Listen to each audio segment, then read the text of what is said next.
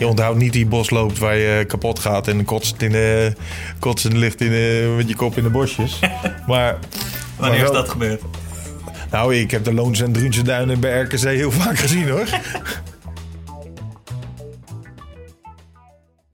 De meeste profvoetballers worden na hun voetbalcarrière voetbaltrainer, voetbalmakelaar of voetbalanalist.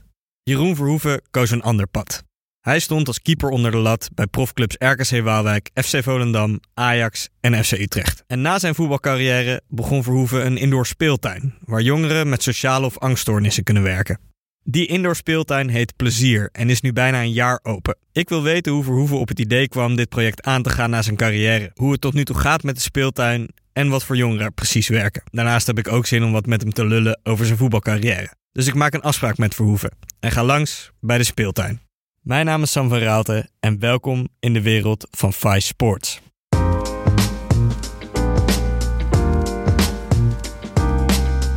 Die speeltuin zit in Soesterberg en als ik er naar binnen loop, zit Verhoeven achter de kassa. Hij staat meteen op als hij me ziet, geeft me trots een hand en een korte rondleiding door de indoor speeltuin. Het is een mooie open ruimte met een hoop speeltoestellen en gillende kinderen die er rondrennen. Omdat het binnen nogal lawaaierig is met al die kids, zoeken we een rustige ruimte op. En daar begint Verhoeven te vertellen over het ontstaan van de speeltuin, nadat hij was gestopt met keepen. ik, ik kan niet thuis zitten. Ik, ik kan niet eh, drie maanden niks doen. Ja. Nou, ik had altijd gedacht dat ik dat wel zou kunnen. Ja. Want ik heb gevoetbald en eh, ja, eh, Lekker toch? ik, ik, ik- ja, ik hoefde me geen, even geen zorgen te maken. Ik denk nou, eh, maar ja, na drie maanden dacht ik, eh, dit gaat hem niet worden. dit, ik moet hier wat mee doen. Ja. Dus ja, we zijn bezig geweest eh, met dit plan. Meteen eigenlijk. Hmm. Want je bent het ook begonnen met een oud maatje van jou. Hè? Ja, ja, ja, ja. Mijn compagnon die, die had een zorginstelling. ja. En die eh, kwam ja vier jaar geleden, toen speelde ik nog bij Utrecht. Kwam naar me toe, hij zegt, eh, ik heb jongeren die, die ik begeleid. Alleen die moeten werken. Ja. Alleen het werk is er niet. Dus eh, we zaten aan de kroeg, weet ik veel, aan de bar. Ja. Nou, misschien moeten we eens even gaan kijken. Dus ik mee naar huis genomen, ik heb even gekeken. Ja. Nou, even gekeken, over nagedacht. Toen heb ik hem gebeld van, misschien moeten we dat zelf gaan starten. Ja, eh, we wilden altijd al een kroeg beginnen. Maar misschien moeten we daar eens, eh, misschien samen iets anders naar gaan kijken. ja, dus we zijn er, toen heb ik aan hem gevraagd... wat, voor, wat hebben ze nodig, die jongeren? Wat, wat, wa- waar kun je ze mee helpen? Ja. Want dan kunnen we het zelf gaan doen. Dus hij heeft mij een lijstje gegeven. van, Nou, eh, ze hebben sociale contacten nodig. Ze hebben dingen nodig waar ze later eh, ook wat aan hebben. Bijvoorbeeld koken. Nou, eh, een stukje horeca. ja, een dagelijks ritme. En, ja, en, en ze zijn echt schooltijden. Dus s'avonds is een probleem. Dus we zijn eerst bezig geweest in Huizen. Naar een haven gekeken. Nou, er zat een stukje horeca bij. Maar ook gewoon heel veel handwerk. Heel veel groenvoorziening. Maar ja, eh, die eh, man die vroeg een beetje veel geld voor zijn voor bootjes. En hij had dat stukje horeca al verpacht. Nou, oké, eh, doorgaan. Lijstje afgelopen. Dus ik zat met mijn eigen kinderen in een indoor speeltuin. En ik zit te kijken. Ik denk... hey, openingstijden. Nou, van eh, 9 tot half 6. Top. Horeca. Sociale contacten bij de kassa. Schoonmaakwerk. En toen, zat ik, toen heb ik, me, heb ik Hele gebeld. Ik zeg, Hele, vriend, we gaan een indoor beginnen. Ja, oké, en dan? Nou, dat, dat gaan we kijken. dus eh, toen zijn we gestart. Toen zijn we eigenlijk alle indoor speeltuinen in Nederland ben ik af geweest. En heb ik opgeschreven wat ik eh, wel leuk vond en niet leuk vond. En wat ik beter vond eh, moeten. Dus je hebt een tour gemaakt langs... Ja, met alle, mijn kinderen vonden het fantastisch. die, die zijn er nu een beetje verzadigd in. Dus die vinden het eh, niet meer zo fijn, heel fijn. Ja. Maar eh, Hoeveel indoor speeltuinen ben je langs? ik denk dat ik er wel een stuk of twintig ben langs geweest. ja. En overal waar je kijkt, Ja. Kijk je op een andere manier naar. Ja, die, die tour dat is misschien nog eh, leuk, maar dan Ja. komt er een hele papierwinkel en zo Ja. bij kijken. Eh, hoe is dat gegaan en is dat mee of tegengevallen? Eh, ik vond het heel leuk om te doen, het uitzoeken. Ehm, kijk, ehm, ik heb in de voetballerij heb ik ook zo gewerkt. Kijk, ik ben, ik ben keeper. Ik ga niet aan de spits vertellen hoe die zijn doelpunten moet maken. Hmm. Dus wat heb ik gedaan? Ik heb dus bijvoorbeeld bij de horeca... een vriend van mij, ook eh F-sider... eh, ehm, Ronald Bellaert, die heeft een eigen restaurant in, eh, in Hilversum. En, eh, op hoog niveau. Ik heb gezegd... Ik moet op sommige eh, momenten... moet ik 300 eh, eh, couverts eruit krijgen in een korte tijd. Ja.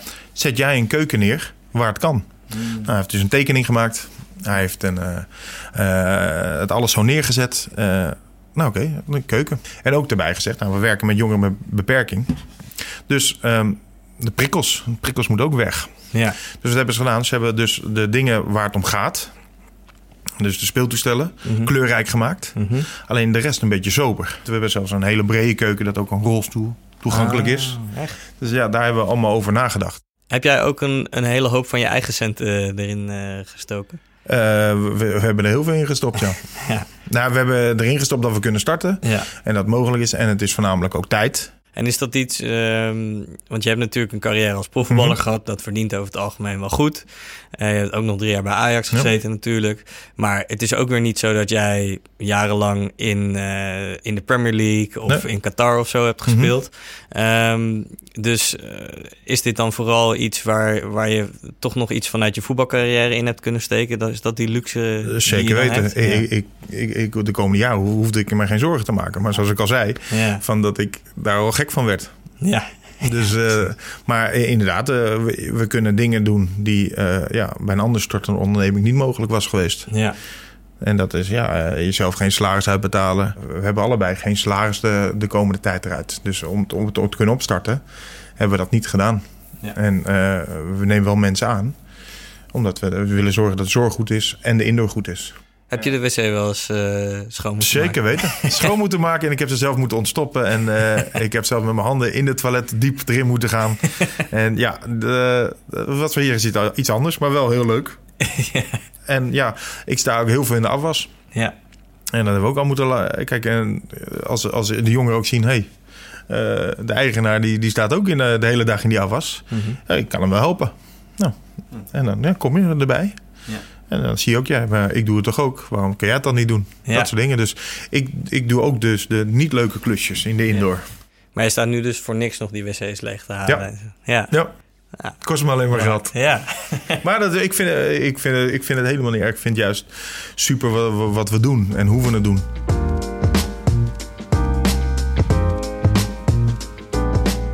Heler Tamboer heet de vriend dus waarmee Jeroen Verhoeven zijn project is begonnen.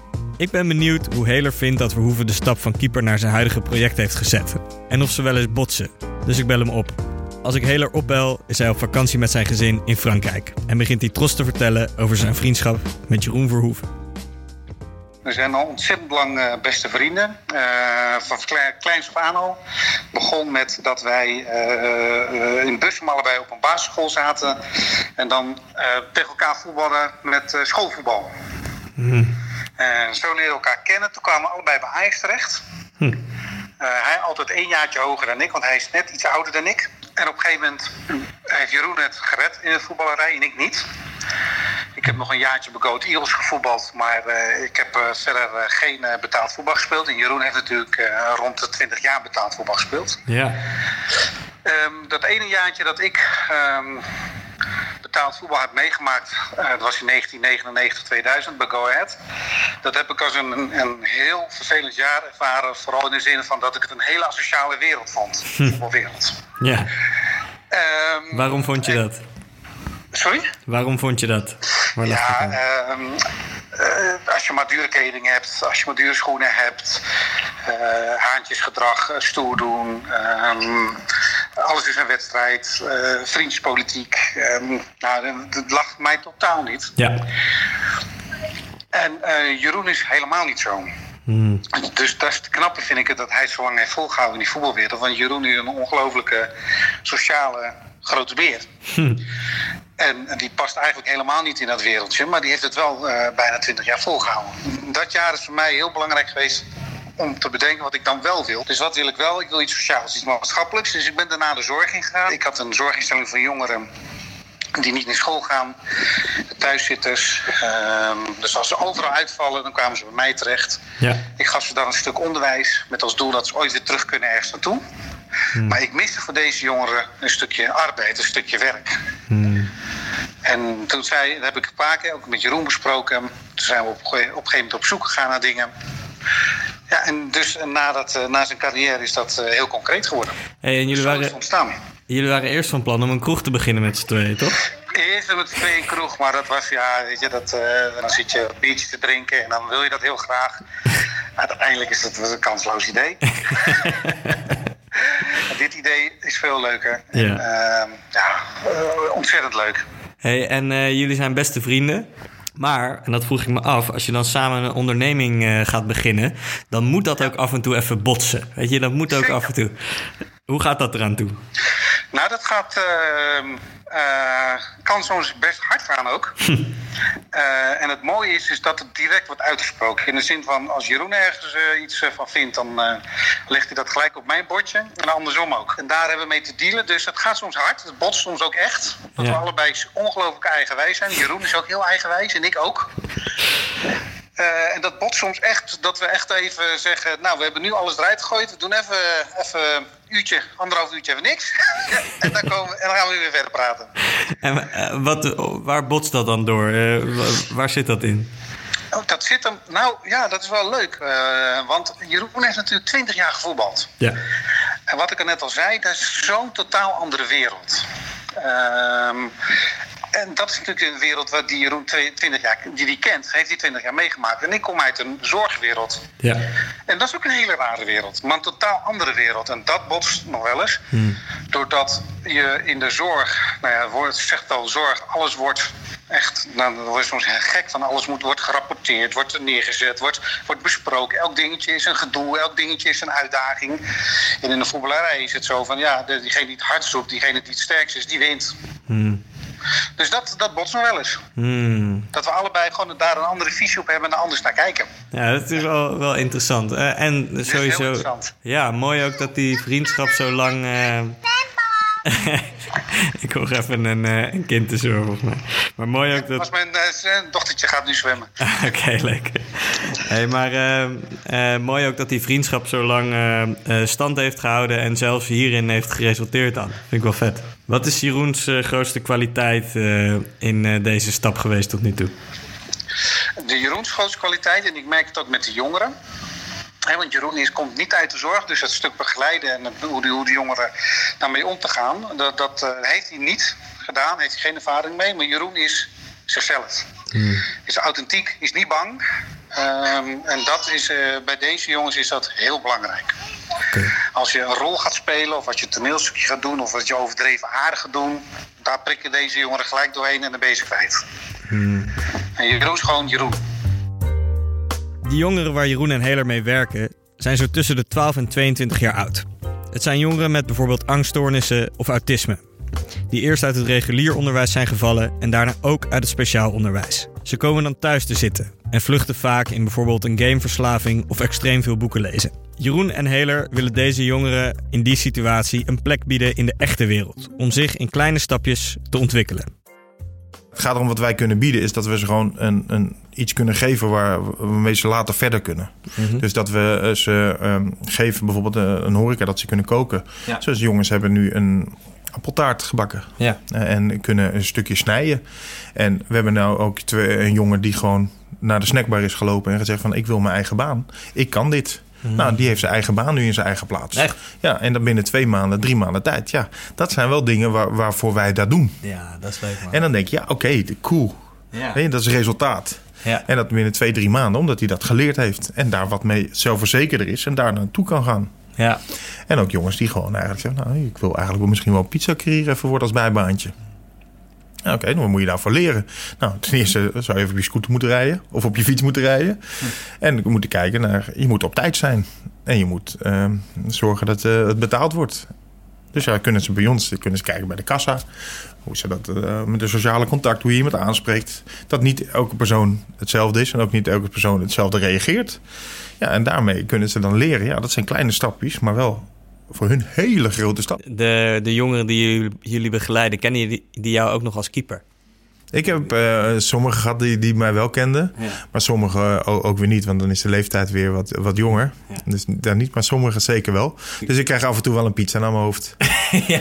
Maar dan uh, zeg ik ook weer dat ze mogen ze de afwas in. Ja, ik zag ook een uh, wij zijn Ajax, wij zijn de beste tekening. Uh, dus er is ook iemand goede Ajax ziet. er, er zijn hier zeker Ajax zieden. Ja. Waaronder mijn, mijn, mijn kompion. Ja. Ja, we, we, we, hebben nog wel eens discussies over voetbal. Ja? Ja. Hoe gaat dat? Hoe gaat zoiets? Dat hij er niks van snapt en ik ook niet. Zulke discussies. Ja. ja. ja. Hey, en uh, met, met deze jongeren, hè, er zijn natuurlijk een paar serieuze Mhm. componenten. Maar eh, kan je daar ook een beetje mee lachen? Kan je daar ook mee dollen? en, Zeker eh, weten. ja? Ja? er zit heel veel humor in. Het is echt superleuk.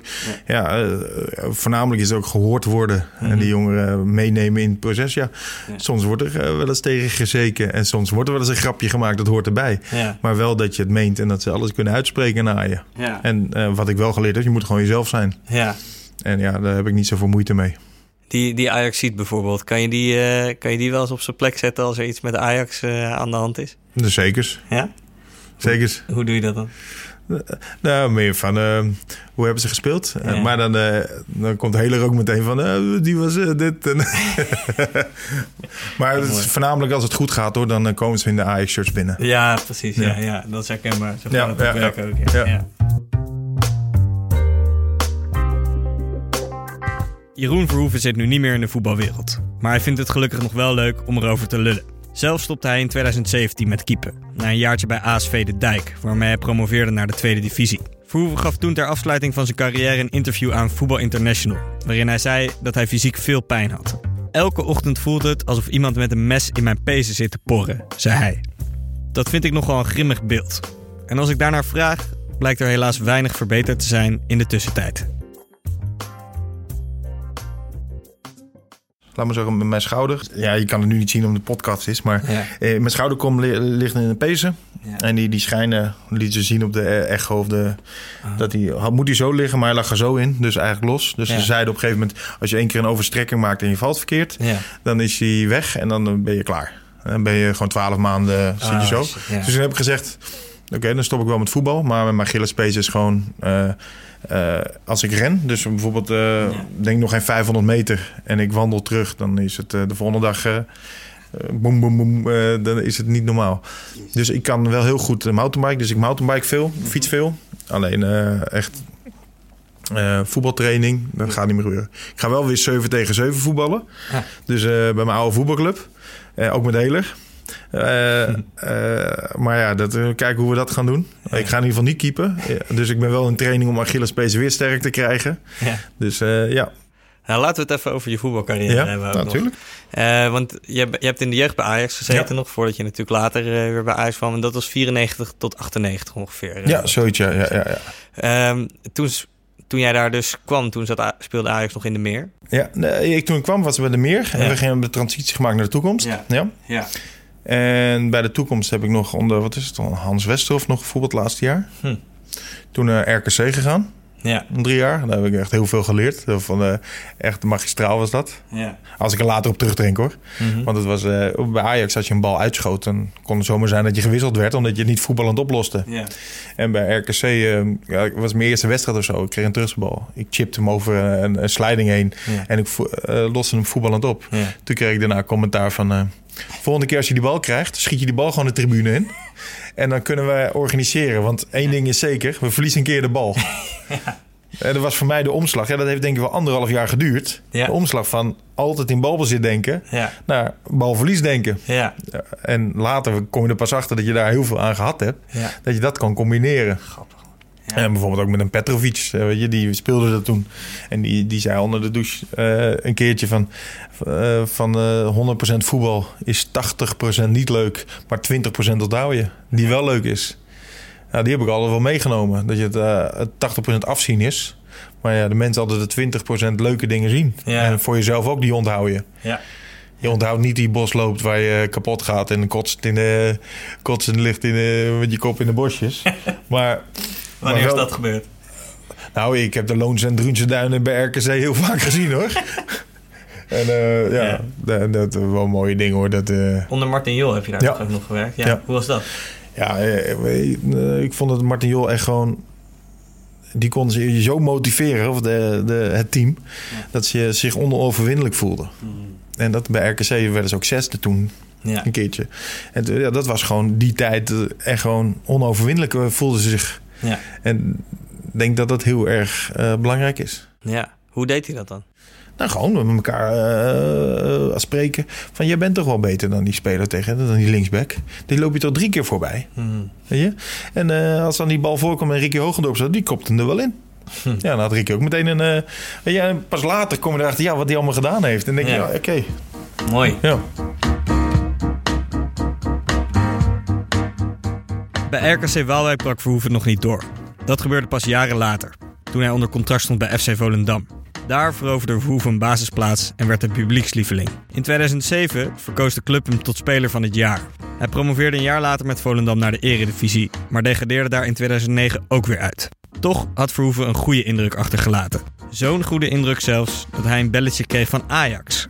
Al dacht hij eerst zelf dat het een grapje was van zijn ploeggenoot bij FC Volendam, Kees Kwakman. Waren net gedegradeerd en op de open dag. Ik zat in het zonnetje, werd gebeld. Eh, en dat was Danny Blind of ik eh, interesse had om eh, een reservekeeper Ajax te worden. dus ik, ik, ha- ik hang op. Ik, ik, dus ik, ik ga naar Kees toe. Ik zeg, heb je me net gebeld? Lul niet, man. Oké. Dus toen maar even mijn zaakbenemer even gebeld. Van zo, zo, zo. Ja. Oké, nou, toen zijn, eh, maar toen heb ik wel gezegd... Van, nou, ik wil eerst dat het goed afgehandeld wordt met Volendam. Ja. En dat ze dan pas met mij gaan praten. Ja, Want eh, zo wilde ik het wel. Want uh, Volendam moet de kans geven en eh, doorgegroeid. En- tuurlijk. Ja. maar ja, eh, dat, dat gaat zo belopen. Je weet. eh, Maar jij, jij kon dus je, op dat moment niet geloven dat Ajax jou, eh, jou wilde hebben. Want je, je, je hebt een goede Ja, seizoen erbij ja oké. maar ehm, eh, we waren gedegradeerd. Ja. Ehm, er werd ontiegelijk bezuinigd bij, bij Volendam en het team. En zelf had ik een idee van... Ik ben de beste keeper van, eh, van, van, de eredivisie. En eh, ik ben er gedegradeerd. Ik denk, nou, het zou een geintje geweest zijn. Ja, ja. Maar ja, toen, toen ze het verhaal me uitlegden... toen begreep ik wel dat ze achter me... eh, ja. Wat was het verhaal? eh? Want Jo, ken want Jo zat toen bij ja, die, die was Die toen daar. Eh, volgens mij, ja, Pat, Pat was dat toen. Die brak zijn hand. Oké. En ehm, eh, volgens mij was Maarten en Kenneth er nog. En ze wilden daar een ervaren keeper achter hebben. Die die rol zou kunnen vertolken. Ja. En die werd mij zo uitgelegd. Ja, en voor mij was het eh, Ajax-belt. Ik was gedegradeerd met Volendam. Ik kon me significant financieel verbeteren. En, ik kon, eh, eh, en het was een langdurig eh, contract. Drie jaar toch? Ja, dus. En eh, ja, zo moeilijk was die keuze niet. Tuurlijk, ja. En, en ik ging nog dichterbij werken ook. Want Ja. ik woonde in Bussum. En eh Volendam was verder rijden dan Amsterdam. Top. Ja, eh, Ja, ik had, enigszins minder, minder wedstrijden misschien, maar ja oké, maar in principe had ik elk stadion in Nederland gezien. ja. Want ik had al zeven jaar wedstrijden wel gespeeld. ja. Dus, dus ja, voor mij was deze stap. En trainen met de, de beste spelers van op dat moment van Nederland. Je ging in 2009 naar Ajax, toch? Ja. En eh, 2009, 2010 vind ik altijd een fascinerend seizoen van Ajax. Want dat was het seizoen natuurlijk dat Suarez eh, Ja. heel veel scoorde. Ja. Marco Pantelic Ja. had je toen. Maar dat was met Joel. Ja, met Joel, ja. Eno op het middenveld. eh de, Demi de Zeeuw volgens mij ook nog. Hele aparte selectie. Eh, Soek kwam er natuurlijk ook nog voorbij. De Koreaanse eh, jongen. Eh, echt een soort eh, mix dus. En je hebt natuurlijk ook nog Vertongen en Alderwereld en eh, jeugdspelers. Ja. Maar ook ja, een beetje onverwachte aankopen met gasten als Pantelic en Eno. Ja. Hoe was het voor jou om daarbij te zijn? Nou, ehm, ik had op een gegeven moment wel eens... we waren op de training. En ja, ik kan weer in dit podcast, hè, dus ik moet uitleggen. Dus eh, ehm, ik sta in de goal gewoon. Ja. En ik verklein mijn hoek. En uh, Suarez staat met zijn rug naar de... eh, ja, met de rug naar me toe. Ja. In een hoek. Ja. En de punt 16. de link- Dus de linkerpunt voor. En, en al de wereld zat eh, aan de linkerkant van hem... Aan de rechterkant van hem, Vertongen aan de linkerkant. Maar helemaal druk in zijn rug. Ja. Hij krijgt die bal aangespeeld. Hij wipt hem op en hij schiet hem contra in de andere kruising. En, en Vertongen die kijkt mij aan. En ik kijk, en ik kijk Vertongen aan. Ja. Wat kunnen we daar nou mee? Nou, helemaal niks. Nou, weet je, dat soort dingen van... eh, ja, dan denk ik, ja, hier word je beter van. Dit kan, je, je moet hier gewoon... Ja. Dit kan gewoon niet. Ja. Dus het kan niet en dat gebeurt. Dus daar moet je rekening mee houden dat het onmogelijke kan gebeuren. Ja, schitterend. En dat was ook, eh, weet je, bijvoorbeeld... Dat soort dingen, dat, daar word je gewoon beter van. En hoe heb je verder de club toen ervaren met... Ja, er- was toen de, de Kruifkoep en, de, de, en, de dingen, en toen was echt de AD, Telegraaf, die tegen, tegen elkaar eh, bezig waren. Ja, als, als, en dan werd je als groep mee geconfronteerd, maar de, de groep was allemaal zo jong, die had er bijna geen sjoeg aan. Ja. Eh, dus dat, dat viel op zich wel mee. Eh, ja, je zag op een gegeven moment de, eh, dat de tendens veranderde in de club. Maar ja, toen kwam Frank. En uh, ja, je had de derde ster. Ja. Je, ook dingen die je nooit meer vergeet. Nee. Alleen ja, het bleef. Het is, ze hebben ooit wel eens gezegd dat Ajax, als het niet van buiten door de media wordt opgegeten, eten ze het wel van binnenuit op. ja. Weet je, dan is er weer binnenuit gezeik en buitenom. Ja. Dus er is altijd wat te doen bij Ajax. Wat, zijn de hoogtepunten uit die drie jaar bij Ajax geweest? Ja, oh, hoogtepunten zeker de dertigste ster. Ja. punt. als je verloor was je derde. En als je won was je ja. Eerste. Dat was echt uh, de... Ja, dus, verzin je nooit meer.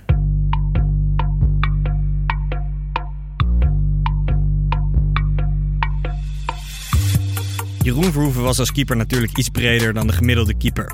En supporters speelden daar vaak mee. Elke keer als hij uittrapte klonk het oh pizza. Maar wat ik altijd mooi vond aan Verhoeven was dat hij het allemaal best vond. Sterker nog, hij had genoeg zelfspot om ermee te spelen. Hij klapte lachend terug naar supporters na een uittrap en maakte zelf pizzagrapjes op social media. Dat hele pizza-ding begon in zijn tijd bij Volendam. Ik, volgens mij was het Ajax bij Volendam. En toen begonnen ze met, eh, met pizza te, te roepen eh, van, uit publiek. Ah, het uit van Ajax. Ja, en toen, dat vond ik zo ludiek. Ja. Dus daar gaf ik applaus voor. Ik kreeg applaus terug. Uh, ja, toen is het eigenlijk doorgaan. Toen was het eigenlijk in de, in de arena, de wedstrijd daarna. Toen dacht ik, ja, bij de eerste beste bal. Ik moet echt niet op mijn plaat gaan. nou, wat gebeurde? Ik ging natuurlijk de eerste beste bal op mijn plaat. Ja, toen was er dus 50.000 mensen die alleen maar constant bleven gaan. Toen dacht ik ook bij mezelf, ja, uh, nu kan het niet slechter. Uh, nu kan het niet, kan het alleen maar beter. Uh, ja. het slechte kan alleen maar zijn dat je nu je eigen goal schiet. Maar dat gaat niet gebeuren. Dus ja, en dat, ja, dat, weet je, dat, dan moet je je voordeel uithalen. Ja, maar dat had je dus meteen eigenlijk. Bij dat eerste, dat eerste keer dat het uitvak van Ajax dat zong, had je wel, kon je de lol er wel van inzien. Ja, ze, ze bejegenen niemand. Weet je, ik had ook zo, toen die tijd uh, werden alle, alle, alle moeders werden genoemd en uh, weet ik veel wat. En uh, ja. laat ze maar tegen mij zeggen pizza, nou, top. Mensen maken nu een heel groot probleem van, van iets. Ja. Alleen als je het gaat gebruiken, dan werkt het in je voordeel. Ja. Dus ja, op een gegeven moment bij Volendam... laat ze maar zeiken tegen de, de keeper die laatst staat... die de meeste doelpunten tegen heeft gehad. Laat ze het maar tegen mij uh, zeiken. Ik kan het wel hebben. Kan de rest van het team uh, vrij voetballen. Laat ze maar bezig zijn met mij. Ja, grappig. Dat, die zelfspot, dat, uh, je ziet het in de voetbalwereld, denk sowieso wel in de maatschappij. Mensen nemen zichzelf of heel veel dingen heel erg serieus. Dus dat wordt bijna een zeldzaamheid dan, hè? Zoiets. Uh, in ieder geval, ja, maar, ik vond het wel verfrissend om te zien. Nou, weet je wat het is? Ah, iedereen, als je jezelf heel belangrijk voelt... Ja, je bent de, wat ik vond, je bent voetballer. Mm En uh, je doet je best. En uh, ja, mensen zien jou als uitlaatklep. Ja. Weet je, hun hebben ook de hele week hard gewerkt en ze mogen best wel wat zeggen. Nou, zeg maar, ik, ik vind het best hoor. Ja, als ik in de spiegel kijk, zie ik er ook wel dat ik, dat ik uh, geen middelmaat voetballer maatje heb. Mm -hmm. Uh, ja, ik ben twee meter. Ja, uh, ik was 95 kilo. Ja, twee meter. Nou, als ze mij zagen in het echt, dachten ze eerst dat ik zo'n CSU-beveiliging uh, om, om mijn pak had. Ja. Uh, weet je, dat soort dingen. Weet je, uh, mensen zien breed beeld. Ja, ja breed beeld. Mm -hmm. Maar ja, het zagen ze met echte, keken ze me aan. Ja. Oh, je bent groot. Ja, ja. dat, ze hadden dus een heel verkeerd beeld van mij. Mm. En als ze mij dan niet echt zagen, dan ze oké. Maar ja, ik heb me daar niet druk om gemaakt. Ik nee. trainde zeven dagen per week. Ja. En bij Volendam heb ik 152 wedstrijden achter elkaar gespeeld. Ja. En dan kan je wel zeggen dat je fit bent. Ja. Dus ja, ik, en ik heb me daar nooit druk om gehad. Degene die druk om maken waren de supporters. Ja, maar is het niet ook iets... Want uh, als, als dat zo... Uh, het imago natuurlijk een beetje dan erop geplakt. En uh, natuurlijk, je hebt ook wel een iets ander fysiek dan een gemiddelde keeper. Mm -hmm. is dat niet ook iets wat wel ook weer tegen je kan gaan werken in je carrière. Als we het zo over je voetbalcarrière hebben, dan klink je ook super tevreden. En je hebt ook natuurlijk een hele mooie carrière gehad. Maar het, ik kan me ook voorstellen dat het misschien bepaalde deuren gesloten houdt. Zeker weten. Ja. Ja, die deuren zijn nooit geopend, dus ik weet het niet. dus ja, maar ik denk wel dat je, als je maar op Google zocht, dan zag je pizza. Dus ja, als je naar een buitenlandse club, die zijn heel weg. Ja. En uh, hier in Nederland, ja, ze denken ook aan de achterban. Mm -hmm. En die denken, wat moeten ze daar nou mee? Maar ja, uh, ze kijken niet naar de keeperskwaliteit. Als je kijkt op televisie. Ik denk dat ik met, uh, toen de wedstrijd Spartak-Moskou, had ik gewoon de eerste helft uh, had ik gewoon voor mijn gevoel. Dat ik, een goede wedstrijd. We stonden 2-0 achter, ja, maar twee keer één op één. Dat kan ik doen. En eh, toen dacht ik mezelf, toen zat ik eh, die wedstrijd de hele tijd niet teruggekeken. En toen zat ik ineens die wedstrijd te kijken. Ik, denk, eh, ik speel gewoon een balletje buitenkant rechts weg. Dus ik zat goed in mijn comfortzone. Dat, is voor mij, dat was voor mij het gevoel van, ja, je zat goed in je vel. Ja. En de eerste, eerste beste in de tweede seconde al van de wedstrijd, dan eh, pakte ik een één op één. Ja. En dan pakte een hoge ballen. eh, ik had heel veel acties.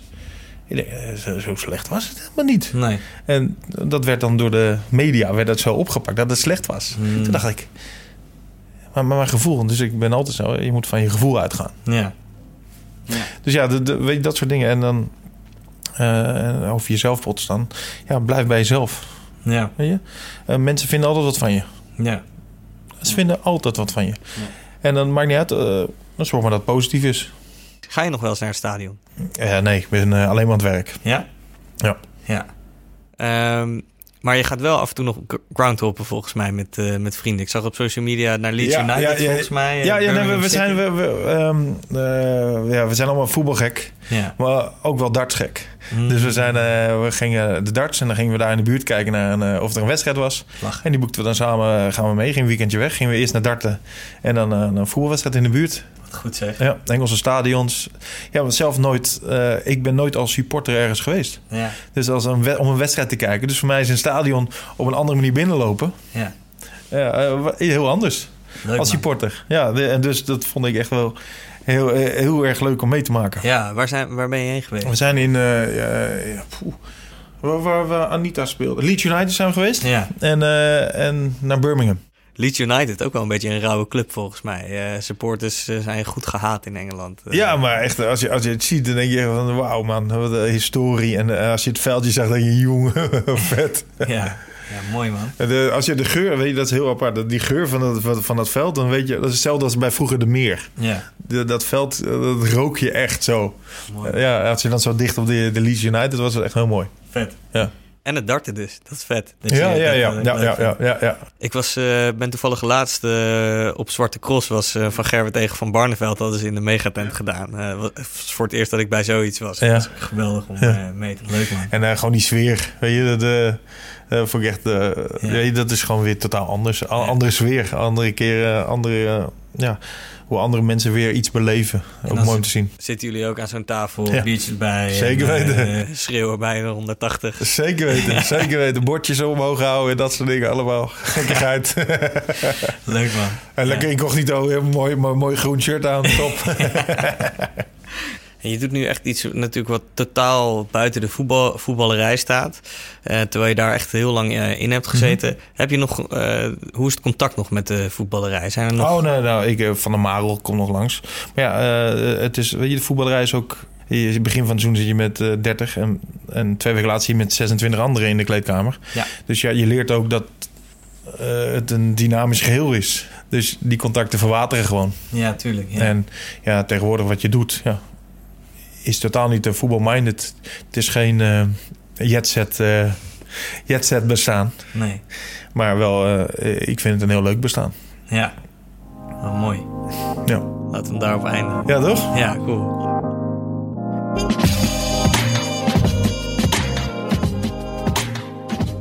Na het interview lopen we terug door de indoor speeltuin.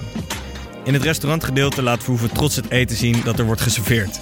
En ik moet zeggen, de cheeseburgers zien er klasse uit. In het horecagedeelte staat ook nog een tap. Dus de droom van Verhoeven en Tamboer om samen een bar te beginnen is ook nog een beetje uitgekomen. Als ik naar buiten wil lopen, kom ik eerst het poortje niet door. Daar blijkt een kinderslotje op te zitten. En ik, 28 jaar, krijg die niet van het slot. Verhoeven lacht me uit, helpt me er doorheen en zwaait me uit. Dan gaat hij weer aan de slag in de speeltuin. Ik hoop dat de speeltuin als een trein gaat lopen, maar volgens mij komt dat wel goed. Eigenlijk is het allerbelangrijkste dat Verhoeven en Tamboer een hoop jongeren met een sociale of angststoornis kunnen helpen met de speeltuin. Ik wil Jeroen Verhoeven bedanken voor het interview, net als Heler Tamboer voor zijn tijd op vakantie. Check de site van Viceport voor veel meer van dit soort verhalen en abonneer je op de podcast voor meer afleveringen. Mijn naam is Sam van Raalte. Tot de volgende.